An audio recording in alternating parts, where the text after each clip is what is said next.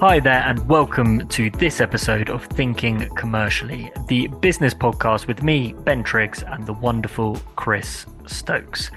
In this episode, we cover Silicon Valley Bank's collapse and what this means for the financial world, the new business tax rate and EY's split, the renters leaving London at great rates, and what is on the mind of a typical CEO. All of this and more in this episode. Hi there, Chris. How are you this month? I'm very well indeed, Ben. How are you? Yep, doing really well. Uh, thank you. Um, yeah, ticking along. Um, really nice to to feel the spring warmth um, in the air. Um, there's been a lot going on in the in the business news, which uh, Chris, I know you would have been keeping track of. Uh, so I'm really interested and excited about this episode that we've got coming up um, today. If you haven't uh, listened to Thinking Commercially uh, before, what have you been doing? We're in our third series now, but basically, what we're doing is supporting students, recent graduates, young professionals, uh, really try and understand the world of work, um, giving you really good insight for interviews or potential interviews and applications that you may have, but also just making sure once you're trying to navigate the start of your career, um, hopefully giving all that insight and information which will help you um, with your jobs as well. Um, so, what we're going to do, we're going to cover four topics uh, this week. We're going to go into a bit of depth on them.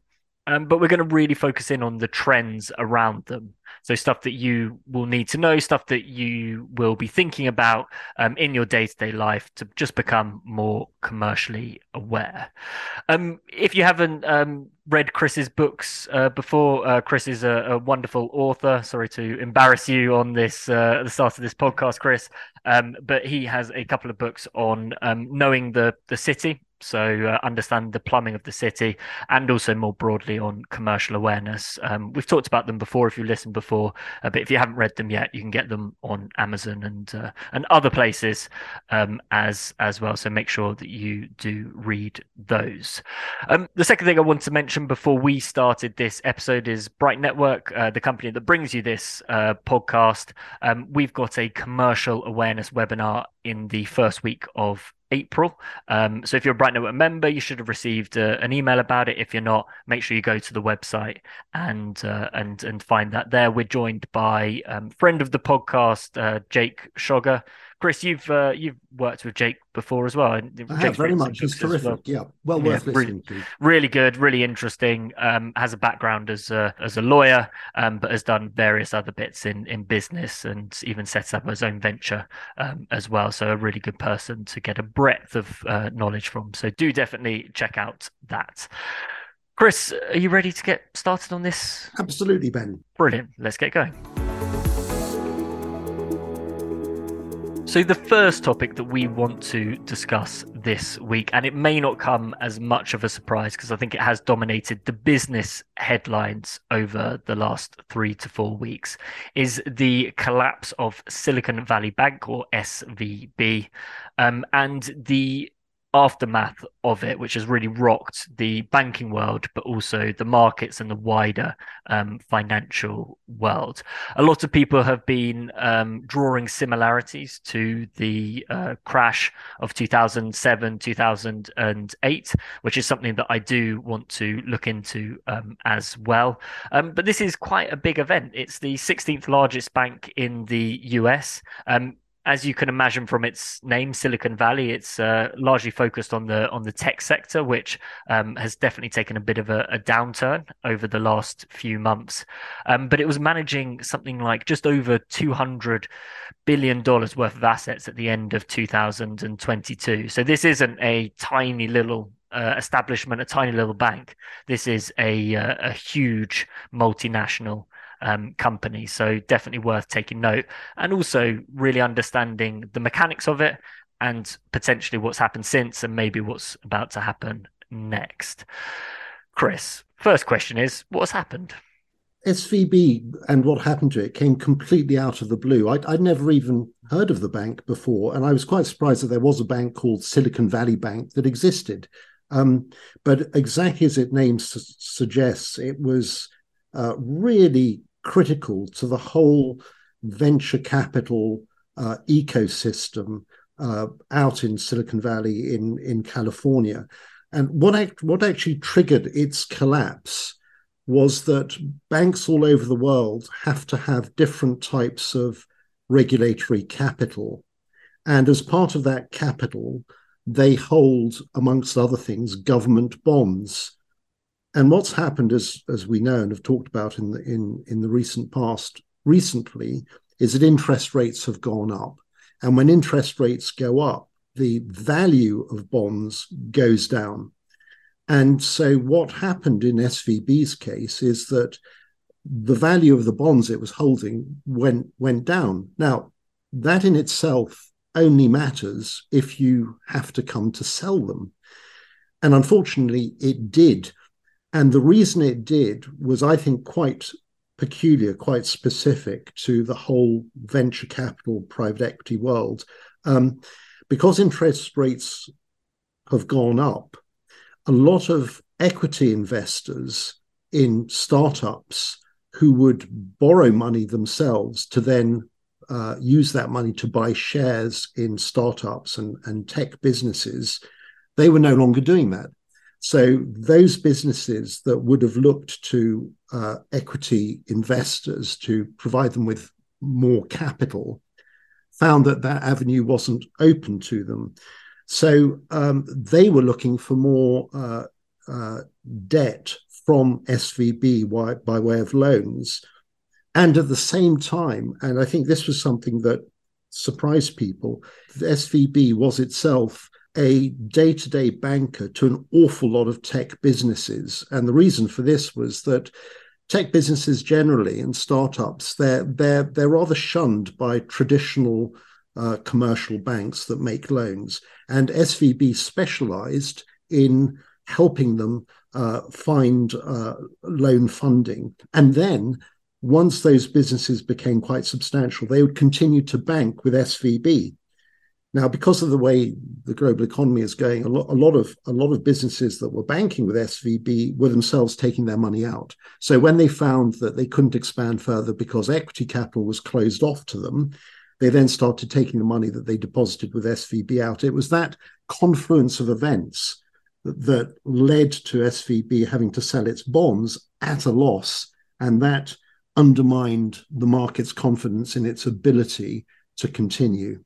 Yeah, really interesting, Chris. And just to give a bit of context of how quick this went, and actually, this was a surprise. There's no doubt about it that people weren't expecting this. I think quite often in uh, in in things like this happening, you can kind of see the writing on the wall from many years um, in the in the past. But this happened um, pretty much overnight because on the 6th of March um, uh, earlier this month, um, SVB announced that they needed to raise um, 1.75 billion in capital uh, dollars um, to cover what Chris was was was talking about. Um, then businesses that banked uh, with SVB became alarmed. They were worried that they were short of capital, and the worried thing is is that they're like, oh my god, my my capital's in there, and I need to get that out. So all of a sudden, everyone starts withdrawing money because they just need to get their money out. They feel they need to get their money out. And on the 7th of March, um, their share price decreased 60%. On the 8th of March, the bank was uh, collapsed. It was shut down.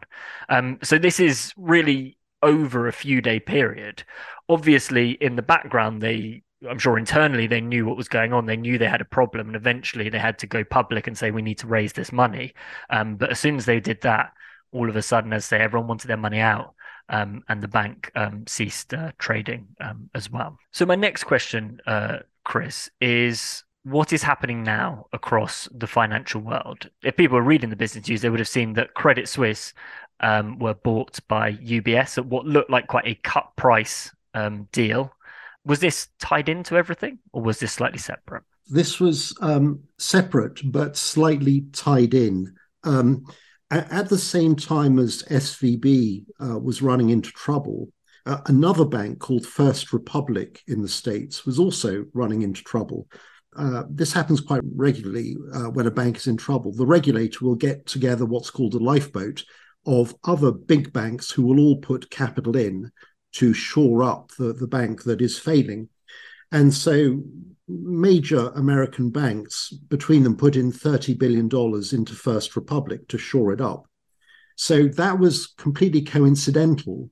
But the problem with what are called runs on banks, so a run on a bank is when depositors take their money out, and and no bank has enough capital to pay all its depositors back at the same time because the money that they deposit with it, it then lends out to to borrowers. So once you get a run on one bank, and because banks lend to each other and they hold each other's bonds, the it becomes very contagious, and you get um, a run on one bank stimulating runs on other banks. So the fear was that First Republic and SVB were part of the same problem, and actually they weren't. Now, what happened with Credit Suisse? And you said um, a few minutes ago, Ben, that there are some banks where problems are fairly obvious. Credit Suisse has has um, had a very rocky recent history as a bank. It's had lots of things go wrong with it. So it was known to be a, a, bank that could be in trouble.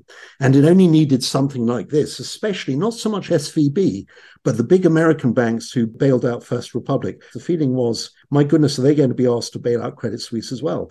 And with these very big international banks, they are all interlinked, as I say, through the various holdings that they have. So Credit Suisse was a different issue, but it became sucked into this kind of singular news story about banks failing.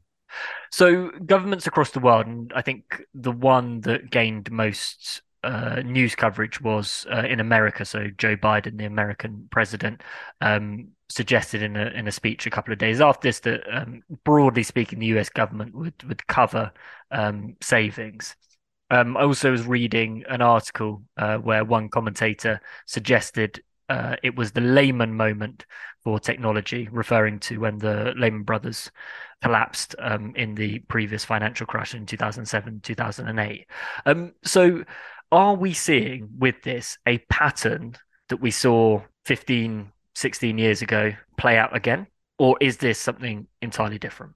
I, I, think this is something different. Um, yes, it echoes what happened then, but it's it's not really comparable. I think what what the US did, which was very smart, um, and um, it happened in in Europe when the the then head of the European Central Bank said, "We'll do whatever it takes." It's very important that regulators inspire confidence. And what what what happened in the US? The, the if, if you're a retail customer of a bank, um, there will be a guarantee. So in this country, the guarantee, if you've got money with a bank, is up to eighty-five thousand is protected if the bank goes bust. And the US have got the same sort of system. But what was very unusual was that they did two things. First of all, they said the amount of the guarantee is completely unlimited.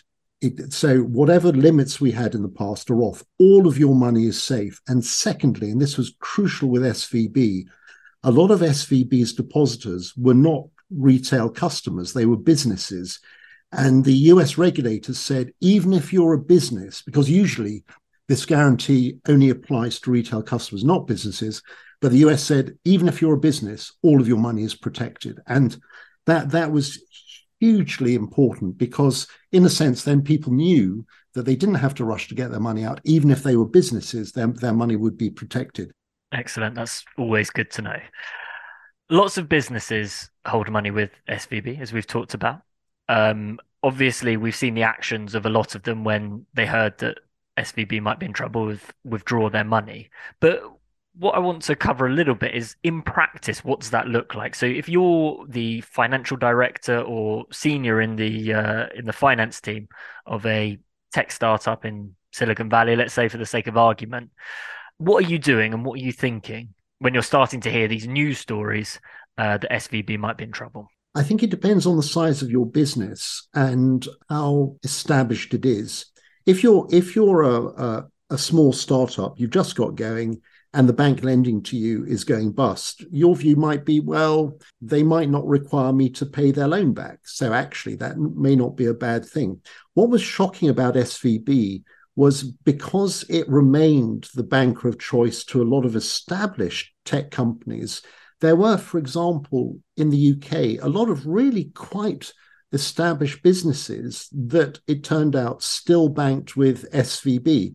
Now, the good thing is that in those cases, those companies also had other banks on their panel. And as you become more established as a business, there are more banks that that that want your business. They court you. You appoint them to your panel. And so, just as a matter of prudent risk management, a very large business will bank with a number of banks for this very reason, especially uh, post Lehman Brothers. That was a real wake up call to to um, finance directors and chief financial officers that they had to be aware that banks, which in the past looked as if they would never go bust, could actually be quite quite fragile.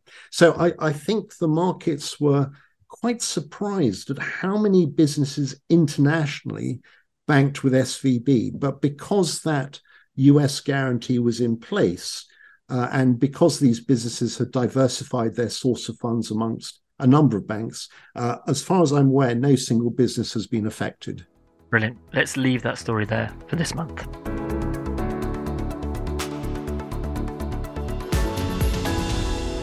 So, as the old adage goes, there's only two certainties in life, and that is death and taxes. We are not going to cover the first, but we are going to cover the latter, and it wouldn't be a series of thinking commercially without a solid chunk on taxation um, especially business taxation. And I think a lot of people often switch off when uh, people start talking about tax, but I think it is vitally important to commercial awareness and how the plumbing of the business world um, really works. And that interaction also between usually the government and business um, as well, because basically the government say, if you're going to run a business, if you're going to start making profit, um, you've got to pay us uh, pay us some money to to do that in effect. Um, so there's two bits that I want to uh, cover. One's very directly to do with the government. One's uh, to do with uh, a, massive employer that um, most of our listeners, I'm sure, would have would have heard about. Um, but both hopefully as interesting um, as each other. The the first part of this, which hopefully we keep nice and interesting for you, is all about the the, the government. Uh, they have raised um, business taxes. Um, Jeremy Hunt delivered a budget a couple of weeks ago where he said that this was uh, definitely going to happen. We're going to continue um, with this rise of that um, tax. Chris, before we get um, started in talking about this specifically, um, could you tell me a little bit more about all of the taxes that a business might be required to pay? Well, in, in a sense, it, it's very similar to what we as individuals pay because we pay uh, tax on our income uh, we pay national insurance, and then if we make any capital gains from investments, we pay tax on those. And it's the same with businesses. They pay corporation tax on their income. They are taxed on gains they make that lie outside their normal course of business, and they also contribute to national insurance. So it's very similar uh, to the tax that we we face as individuals. Yep, really good. And so the government is raising the corporation tax to 25%. Um, a lot of you won't remember this. I've got a very uh, specific memory of this for some reason, but in the early Cameron years, so probably uh, the early 2010s, there was a big push with uh, George Osborne and, and David Cameron to reduce um, business taxes. Um, however, that's kind of being sort of reversed now. Um, what is the impact of this? And more specifically, um, does it kind of make businesses think twice about innovating? Does it make entrepreneurs think twice about setting up a business if they're not going to be able to make as much profit because they have to pay more in taxation? Well, as you'd expect, business generally has said that raising raising the tax to twenty five percent from I think nineteen percent is a very bad idea, uh, which is what you'd expect business to say. I, I don't think actually it has as bad an effect as people might think. Yes, undoubtedly, the headline rate is something that multinationals that are looking to locate a business in a particular country, they'll look at the tax rate and they might arbitrage between different countries. Let's say choose between countries based on, on the tax rate. But that will only ever be a, a single uh, uh, factor in their decision making.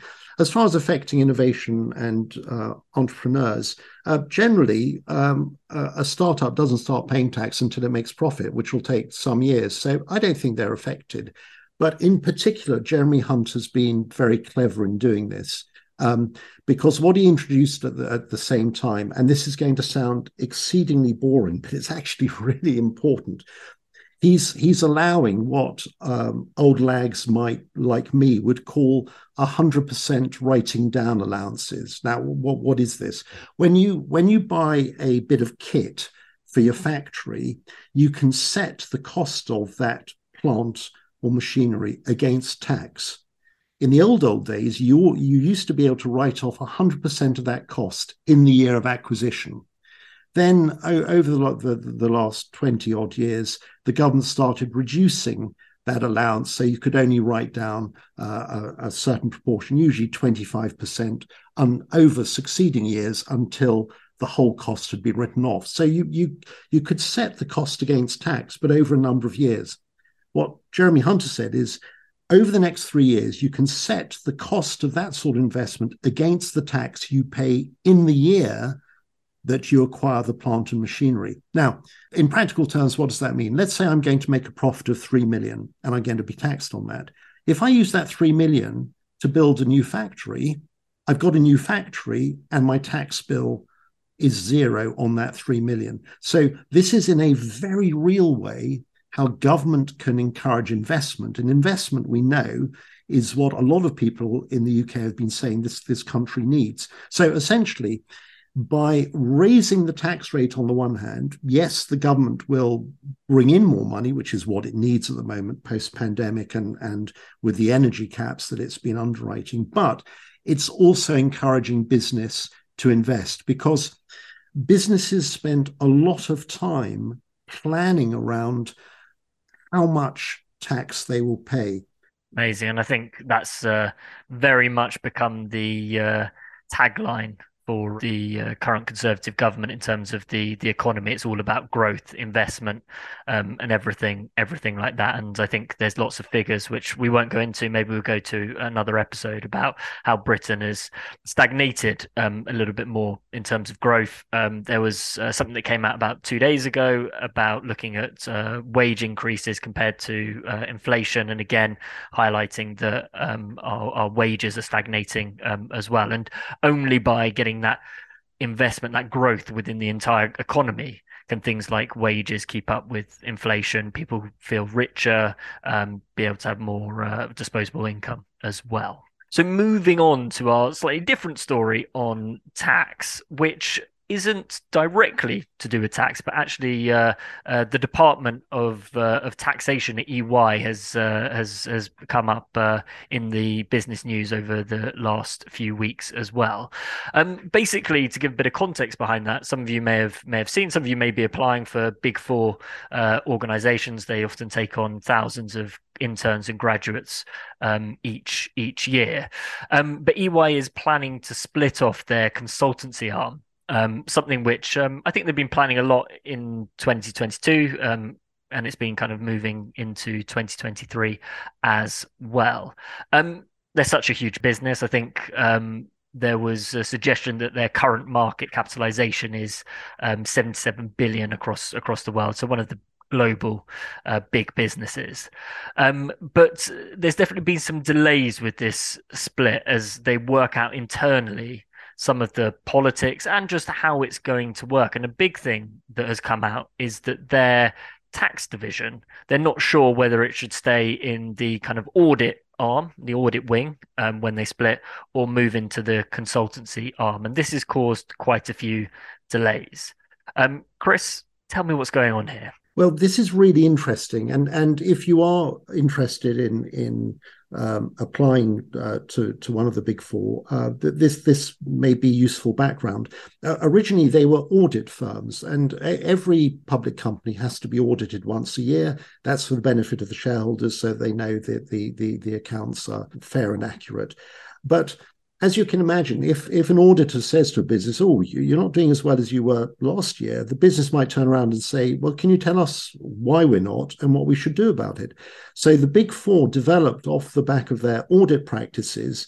Uh, really lucrative consultancy practices. The, the the fees you can charge as a consultancy are higher than the fees you can charge on the audit side.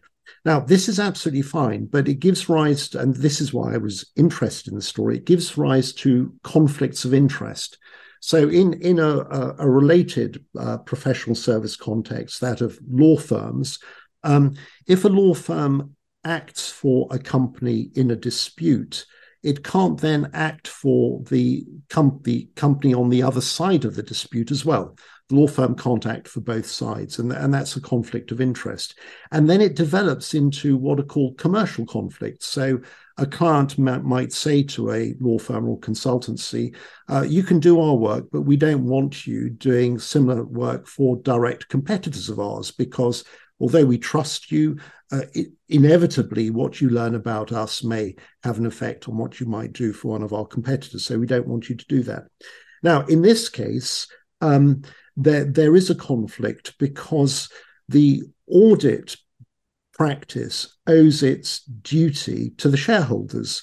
Uh, it's employed by the company, but it's reporting on the numbers to the shareholders, whereas the consultancy's duty is to the directors uh, they they uh, appointed to help them improve the business. And the problem is that if you're doing both for a company, you're basically uh, marking your own homework because the consultants are improving the business, and then the auditors are saying what impact that has on on the, the company's bottom line. Now, some some some of the big four are quite happy to live with that conflict. If it means that they can't therefore do consulting work for particular audit clients, well, that's a, a stream of work they'll they'll have to forego.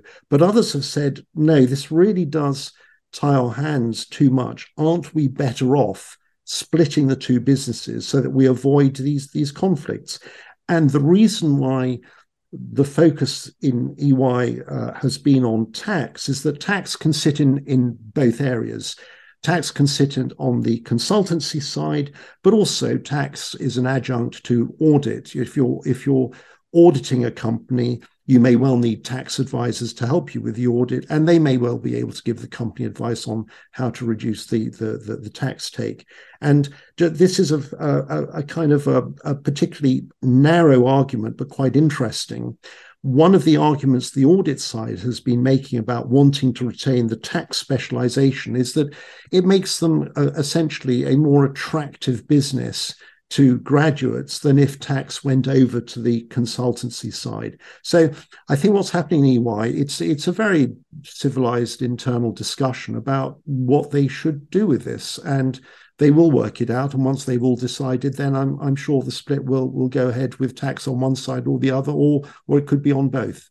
Perfect. And I imagine it wouldn't be called uh, the split internally in EY because there's been a lot of uh, media attention uh, suggesting it's uh, internally called Project Everest. Um, is this uh, uh, split that they're doing? And what Chris spoke about, EY has 13,000 partners, um, I believe, um, and they need to be aligned broadly on a, on a decision. I think it's 75% in agreement um, overall, and I think there's potentially going to be a ballot um, in the late spring to work out whether whether this is going to go ahead or decide uh, not to go ahead with this um, as well. But it's all very interesting because um, often I think people can go, well, Deloitte, KPMG, EY, PwC, they're all quite similar. They do basically the same thing. They work in the, the, the same way. Whereas EY are pushing ahead with uh, with this this this change or potentially push ahead with this change. Whereas uh, the global CEO of Deloitte has suggested actually they're not too interested in in in making this change. We're going to leave that story there. Thank you so much, Chris. That was really insightful and interesting.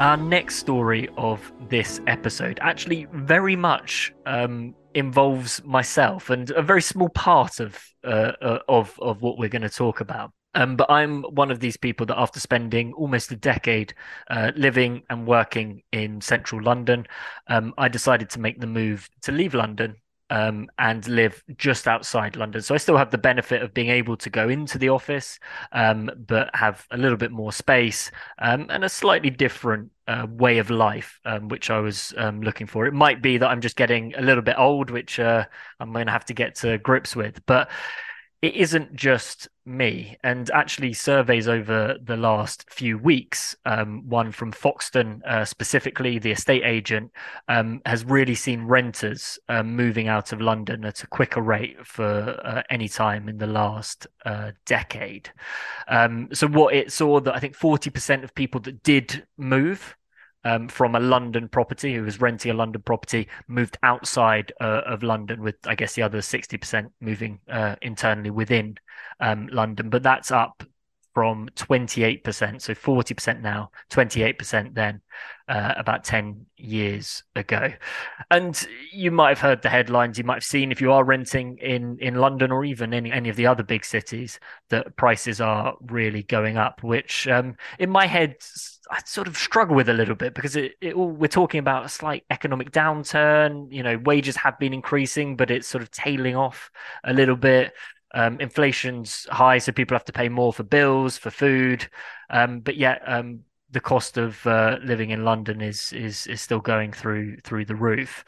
Um, Chris, first question: Why are rents going up so much at the moment, despite the economic uncertainty that I've just spoken about?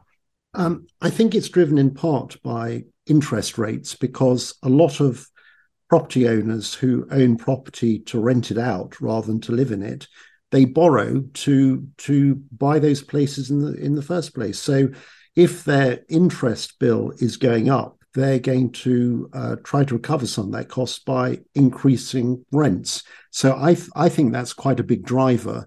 And then of course, because of inflation generally, the the cost of maintaining a property of of getting in um, uh, people to look after the, the the fabric of it, decorators and so on, all of that is going up as well. And all of that translates into higher rents for renters. And also because of interest rates, quite a lot of landlords have been leaving the market. Uh, the government over time has gradually been reducing the, the, the benefits of, of being a landlord. And a lot of amateur landlords, people who might have owned one or two uh, properties, have left the market. And that means that there is restricted supply. So you've got restricted supply. Um, on top of that, increasing interest rates, it's all translating into higher rents. So, Chris, obviously you lived in in London a, a few few years ago, and actually, um, where I'm planning on, on moving out of London is not far from uh, where you've moved to uh, in the in the years as well. Um, but can you notice a sort of big difference between what was happening when you were living in London, potentially renting, buying, whatever it might be, and what's going on now? Yes, absolutely. Um, uh, and I, I, think the the real difference is it changes the character of of London, because in the old days London was a place where most people with with a, a decent job could could live and work, but it's reached a point now where having a decent job does not pay you enough to to live and work there, which means that because people are moving out, the character of London as a city is changing. It will always be popular uh, with tourists, with uh, overseas uh, visitors. It will always be popular as a place for people to invest and, and buy large houses, which they may or may not occupy. But that has an effect on what makes a, a city feel good to live in. And what makes a city feel good to live in is variety of shops, uh, having uh, uh, small shops, cafes, all of those sort of things, which as prices increase, they tend to to to to go uh, uh, by the way, as it were. And and on top of that, one of the things that worries me is is for public services to continue to be provided in uh, a major city like London. Where where are the people? Uh, who provide those services supposed to live? Where are the NHS workers? Where where where are the transport workers? Where where are they meant to live if they can't live in the city where where they work? Do you feel that um, London needs to reinvent itself? That's a really good question. I, I think I think London will inevitably change. And as it becomes a more, even more international and cosmopolitan city, it will be less a city for um, people who live in the, the, UK to, to go to. I, I don't think it needs to do anything to uh, uh, survive and prosper. Um, it will always be there. It will always be one of the uh, most attractive capitals in the world for people to go to. But if it becomes too expensive for people who live in the UK to go to, then they will be replaced by visitors from overseas, I think. When the cost goes up, people do get in that mindset saying, is it worth it? I haven't got a garden, I've got a tiny flat. Um, you know, it's very noisy and things like that, and I'm paying this much extra. And all of a sudden, what actually uh, went for me is that I saw these little flats in uh, in Balham, where I lived in Southwest London, um, tiny flats going for half a million plus, and then looked sort of 30, 40 miles outside London. And for the same price, you're getting a four bed house. And that isn't in the sticks. We're not talking about sort of the middle of rural Scotland or the middle of Somerset or anything like that. This is very much commute about 25 minutes in, in into London. And I think even though if you look at sort of market towns outside of of of, of London, um, potentially the high streets are, are struggling. I do feel in that commuter belt um, especially with what's going on now. Um, there's definitely work to reinvent them themselves in that kind of community about those market towns, let's say. Um, but also there'll be a lot of wealth coming into the areas as well, with people deciding to move out of out of London. So I think they're going to become even more desirable places to live. Something that London may need to think about if it wants to become sort of a, a vibrant city, a cosmopolitan city, which is um, really a hub for the for the UK and not just a hub for tourism and uh, external investment. Chris, my final bit on this, which I think we should uh, revisit um, briefly. We talked about it, I think, pretty much bang on a year ago, but this all ties in to remote working or hybrid working. What I want to know in a, a post COVID um, era, so a time where we don't have to stay indoors because of lockdowns. Is hybrid working a positive thing? And do we still think it's the, the best approach? Uh, I definitely do. I, I think I think hybrid working is tremendous, even though it was prompted by the pandemic. Um, what I like about it is that it makes the division between work and life outside work um, much more fluid. Um, in in in my day, uh, you you really lived to work, and that's why you lived in London because you needed to be close to your place of work. Because the only place you could work was in the office. That that's no longer the case, and I, I think this may have something to do with it. Uh, again, in in my day, you reached roughly late 20s, early 30s, you might be thinking of starting a family. And at that point, you make the decision whether to stay in London or, or, to, or to move out. And, and I, I personally made the decision to move out. I thought it would be a very difficult adjustment. As soon as I started to move out, I realized that life outside London is actually it's much greener. Uh, it, it's it's a less dusty environment.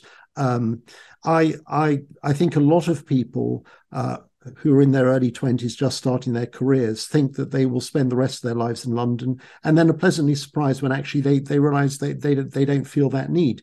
And translating that into the modern world, I think what's tremendous is that people are now thinking in terms of uh, the, more holistically about their lives and their careers and and what they want to do with with both of those things and how those things come together and it has a real impact on how they want to live and where they want to live so that, again, in my day, the idea of living uh, well outside London and commuting in was just unthinkable. But now, if you don't have to be in the office uh, all the time, why shouldn't you do that? Because you will get the benefit of a much greener existence outside London. So I'm absolutely in favor of it.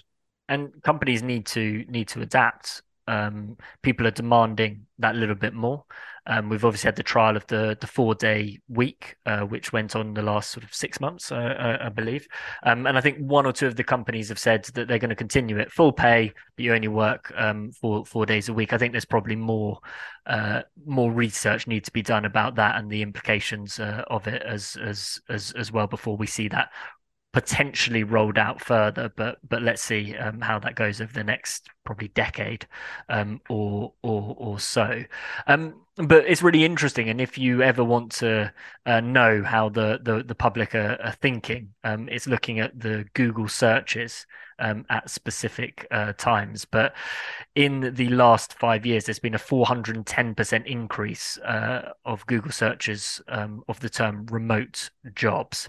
And so if top talent is looking for remote jobs or hybrid jobs or not expected to be in the office, yeah, of course, there's a compromise that employers need to reach. They can't just bend over backwards. They need to make sure that their business still functions and works well. But I think a lot of businesses, and will continue to do so, will really have to analyze what jobs need to be five days a week, um, what jobs they feel actually, you know, what's good for company culture if they're in two to three days a week, um, and whether actually there are some jobs which uh, they can try and get better talent in, especially if people want to be pretty much um, fully remote, possibly checking in uh, one day a week or even a couple of days um, a month as well.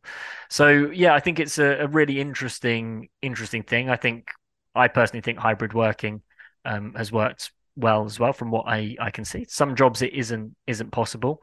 I also think um, as someone starting their career, it's very important to get some days in in the office as well. It might not be five days a week.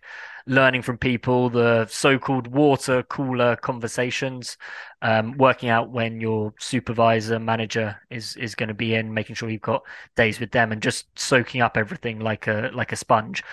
I think that is the one thing where I just don't think you you you get that exposure uh, by working remote. You just can't see everything that's going on within uh, a business and um, the dynamics uh, at play. So I think there is almost like a separate thing for maybe very junior staff. Um, but I think as time progresses, people get more experienced, have uh, taken on that kind of very initial learning.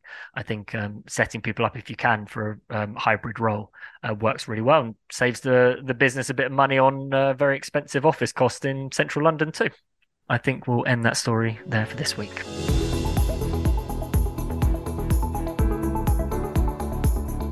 If you're a regular listener to Thinking Commercially, you'll know that at the end of each episode, we cover a bit more of a fun, a little bit different um, story um, from the, the three, maybe slightly more serious uh, ones, looking at all of those in depth business trends.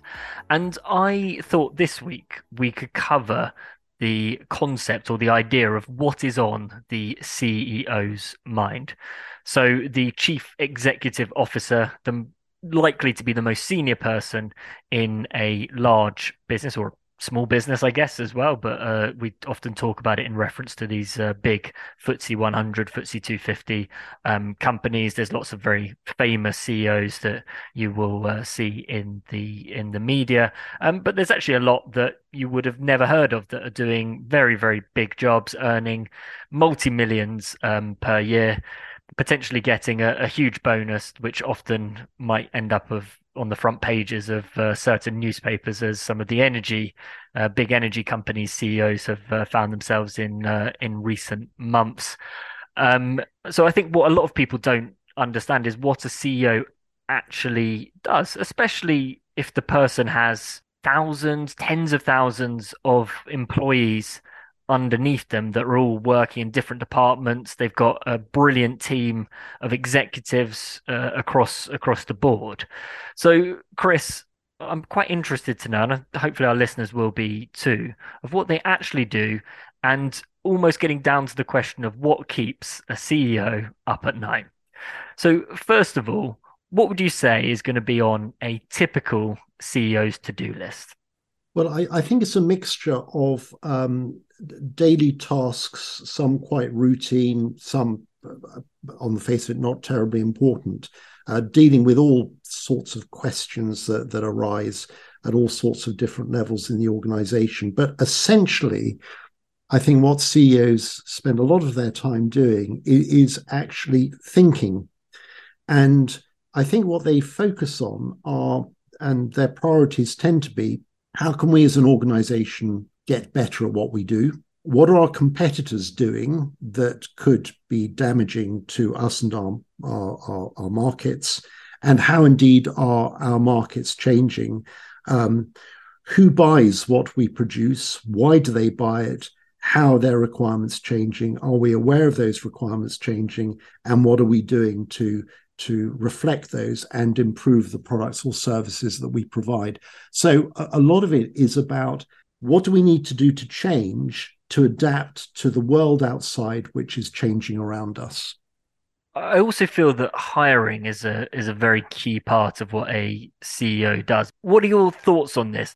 Well, they, they always say that the most successful CEOs hire people who are better than them. Mm. And I think that's true. I, I think if you're trying to improve an organization, you want to make sure that the people you're bringing in are better than the the people you've had in the past and that goes for you too that you you know you you've really got to improve the organization to the extent that if you yourself were applying in the future the organization wouldn't take you on but you have to be very self-confident to surround yourself with people who are better than you so in a sense it's that self-confidence to acknowledge your own weaknesses and to recognize the things that other people bring that you can't provide that that is really important in a CEO's makeup.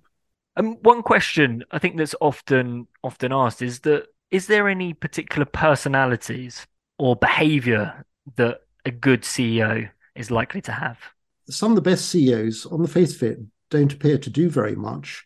And the people who work for them will often say, Oh, I really like that CEO because they let me do what I felt was necessary. So, your point about not micromanaging. But I think the best CEOs are always asking questions.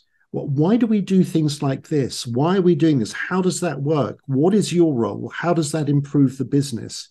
So they're always asking questions of the people around them.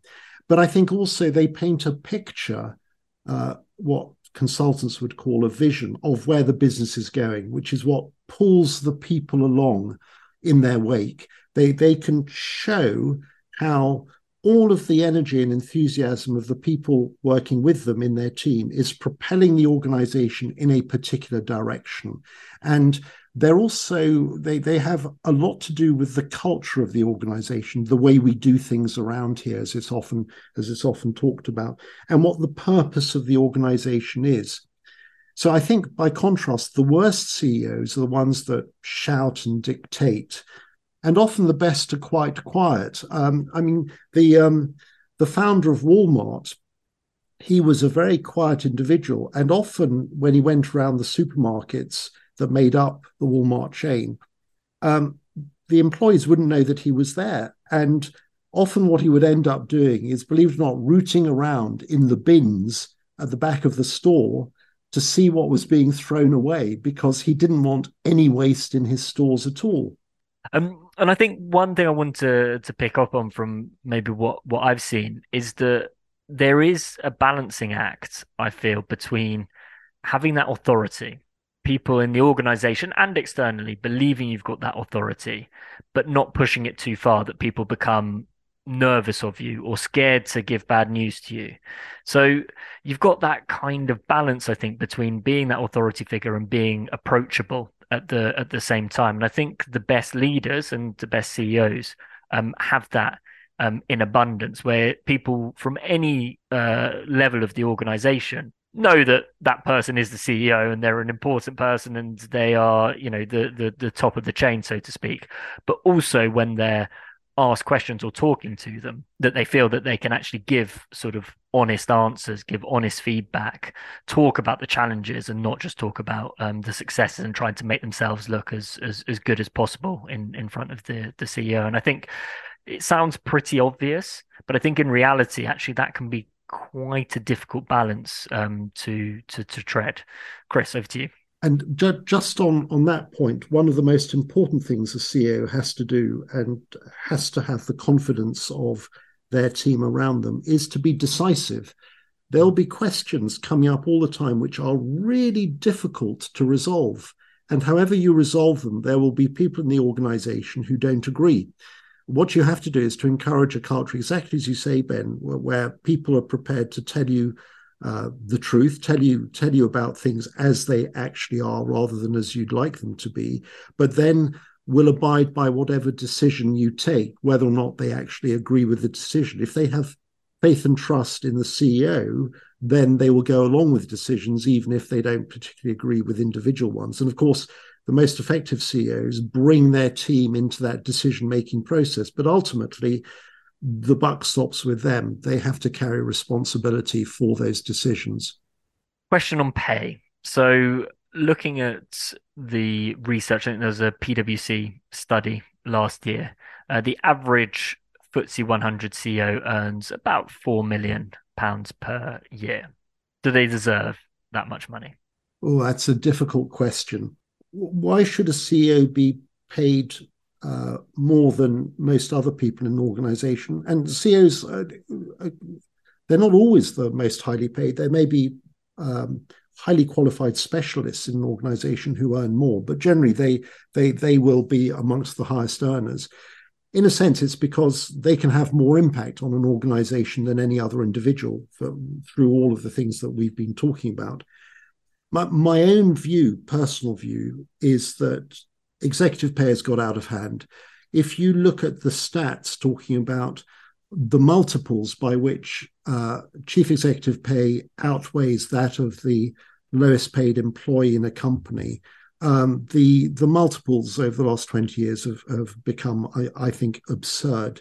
I have no problem with entrepreneurs who build a business from scratch and may end up as billionaires. They've created something. But nowadays, there's a sort of uh, merry-go-round of CEOs moving from one big company to another. They take on an established business. Um, they're paid very highly without necessarily uh, making any changes to that business which justify the pay. And although there have been attempts over the years to develop long term incentive plans which align the CEO's interests with those of the shareholders and, and or other stakeholders, often those incentive plans don't work very well. And finally, if you ask um, headhunters, for example, why uh, chief executive pay is so high, they'll usually say something like, well, this is an international market and organizations are competing for talent, but it's a market that feeds on itself. So there's a vested interest on the part of all of those involved to drive chief executive pay up. And I myself personally think think it's reached a level where it it's just not justified to the extent um, that across the board CEOs earn what they earn. And just to clarify, obviously, if you've got a CEO of a, a small business or a, a startup, um, they're not going to be earning these sort of sort of wages. Obviously, it's probably a bit easier to become a CEO of a uh, a company that has hundred people rather than the one that has um, twenty thousand people. Um, but as I say, when we look at the FTSE 100, we are looking at the 100 um, top uh, CEOs, top executives uh, in in in the UK. So you know, yeah, sure, it's a eye-watering amount of money, but only a very small proportion of uh, business leaders are, are are getting it. Hopefully, that's given some insight. There is occasionally the question in an interview that I've heard from uh, our members that does ask the question, "What does keep the CEO up at night?" or "What is the CEO thinking about?" So, if you do get asked that, um, hopefully that's given you a lot of insights and things that you can say. Uh, I potentially wouldn't talk about the CEO's pay and the the fact that they might be after a little bit more pay. Um, but I think a lot of the insights in there were really good. Chris, do you want a, a closing word on it? Yes, just on that question, what keeps the CEO awake at night? Um, it's a very good question for advisors to ask themselves. So, if if you're management consultants or, or your your uh, auditors or tax advisors or lawyers, it's a very good question to to to ask yourself of CEOs of of client companies. Um, so uh, it's something that in training those who work in professional service firms, it's a question that I, I have used when encouraging them to develop their business development skills. And just just to to answer it myself, what do I think keeps a CEO awake at night? I think they worry about black swan disasters. So things that, that can come completely out of left field and they will often get their team to brainstorm. Uh, it's called contingency planning. What are the things that could go really badly wrong that could be unexpected? And I think connected to that, they worry about corporate reputation, especially in a social media world. What is the reputation of the organization, its products? uh, the people who work in it. What do we need to worry about in terms of the way we're perceived as an organization? And, and then finally, a bit more prosaic, but they worry about the share price. Um, they monitor the share price of their organization, uh, certainly on a daily basis, because if there is a spike in the share price, if the share price goes up for no particularly good reason, it may be that they are going to be a target for a takeover. And that means the CEO is likely to lose their job. So, just from a personal point of view, they keep an eye on the share price. And also, they care about that because that's what shareholders um, care about. And also, going back to pay, usually their bonus is tied in one way or another to the share price of the organization which they're the CEO. Great stuff. That's everything for this episode. What a fantastic episode. Hope you enjoyed listening to it. Hope you got lots of insight. If you want more from Thinking Commercially, do follow us on LinkedIn and Instagram. Loads more stuff around the episode. Until next time, have a fantastic month. See you soon.